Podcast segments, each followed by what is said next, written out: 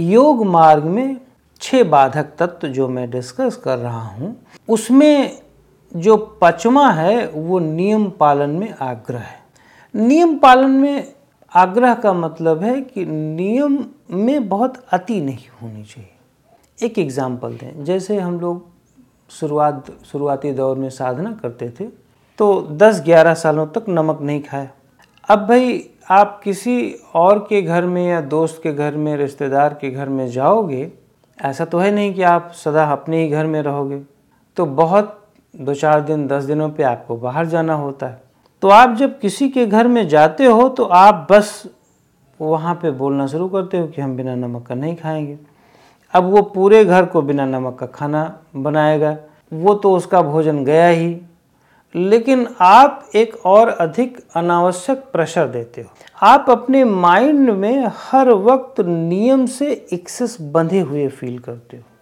शुरुआती दौर में बहुत अच्छा लगता है, लेकिन जब आप एक्सट्रीम बहुत नियम में बंधे होते हो तो आपकी मसल्स एडिक्ट हो जाती है। जैसे एक और एग्जांपल दें, हमारे एक मित्र हैं, उनको वॉक करने की आदत है नियम से। अब अगर वो साढ़े पाँच बजे नॉर्मली जाते हैं और बारिश भी हो रही है अगर, तो वो छाता लेके बारिश में जाते हैं। वो क्यों?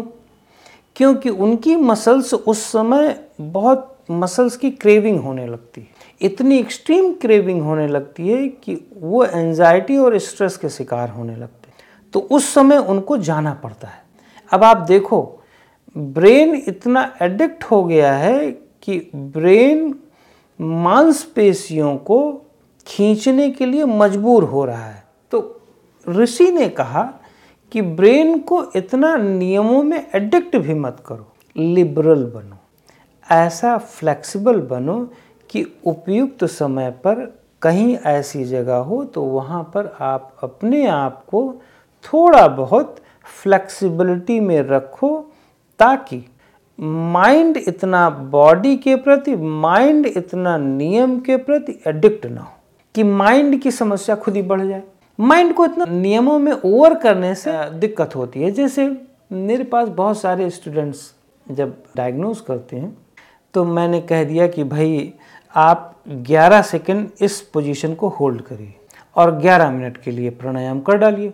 अब ग्यारह सेकंड होल्ड करने के लिए वो काउंटिंग करते हैं, one two three four eleven ऐसे करके काउंट कर लिया, और बाय द वे किसी में ग्यारह सेकंड से ज़्यादा हो गया या काउंटिंग भूल गए तो उनको एंजाइटी और स्ट्रेस होने लगता है। उनको लगता है कि कहीं गड़बड़ ना हो जाए, तो उनको बार बार ये समझाना पड़ता है कि ये ग्यारह सेकंड सिंबॉलिक है। ऐसे लोगों को ग्यारह सेकंड सिंबॉलिक है, इसको अनुभव करके, विजुलाइज करके ग्यारह सेकंड बनाओ, जरूरी नहीं कि वो ग्यारह सेकंड होगा। तो लोगों को पैनिक होने से बचाने के लिए ऋषि ने कहा कि बहुत नियमों में अत्यंत चिपको मत, अन्यथा मुसीबत बन जाती है, एंजाइटी और आ जाती है, स्ट्रेस आ जाता है, हार्मोन्स और इधर उधर होने लगते हैं। भविष्य में ये दुख होता है और कुछ नहीं। लेकिन नियमों को त्यागो भी मत कि टोटल नियमों को त्याग दो, वो तो बिल्कुल ही खराब है, कहने का मतलब ये है। लेकिन अंतिम योग मार्ग में छठवां अंतिम बाधक तत्व तो सबसे बहुत अधिक इम्पॉर्टेंट है, मन की चंचलता। वैसे इसको नंबर वन पर होना चाहिए था, नंबर वन पर अधिक बोलना है, लेकिन नंबर वन पे मन की चंचलता होना चाहिए था। सभी साधक के तत्वों का यही मूल कारण है, साधना में मन की चंचलता ही है। नॉर्मल ह्यूमन बीइंग को भी इसी मन की चंचलता ने परेशान कर रखा है।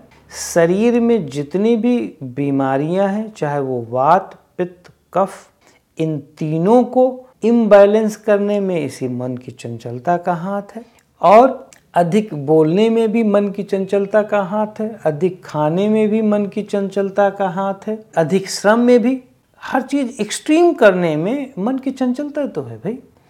तो कहने का बेसिकली मतलब है कि अपने मन को शांत करना सीखें।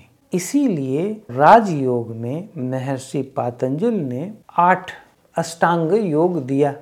यम नियम, वही नियम का अत्यंत अति नहीं। आसन, आसन भी करें ताकि बॉडी में स्थिरता आए। प्राणायाम करें ताकि ऑक्सीजनेशन से आप अपने वात पित्त कफ को नियमित करें। और प्रत्याहार, धारणा, ध्यान, समाधि, ये आठों को करके मन की चंचलता को शांत करें और व्यवहार में ज़्यादा जाएं।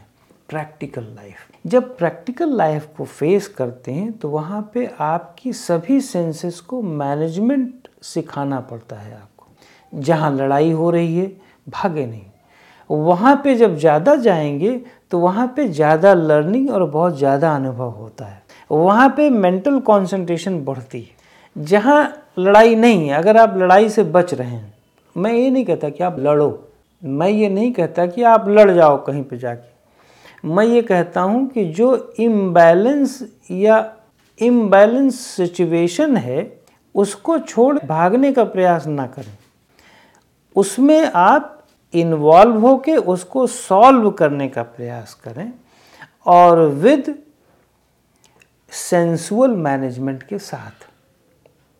तो जब ये अष्टांग अंगों का, अष्टांग योग का प्रयोग करेंगे तो आपका मन शांत रहेगा और और आप हैंडल कर सकते हो, हैंडलिंग कैपेसिटी बढ़ेगी, तो उससे आपको बेहतर हो जाएगा।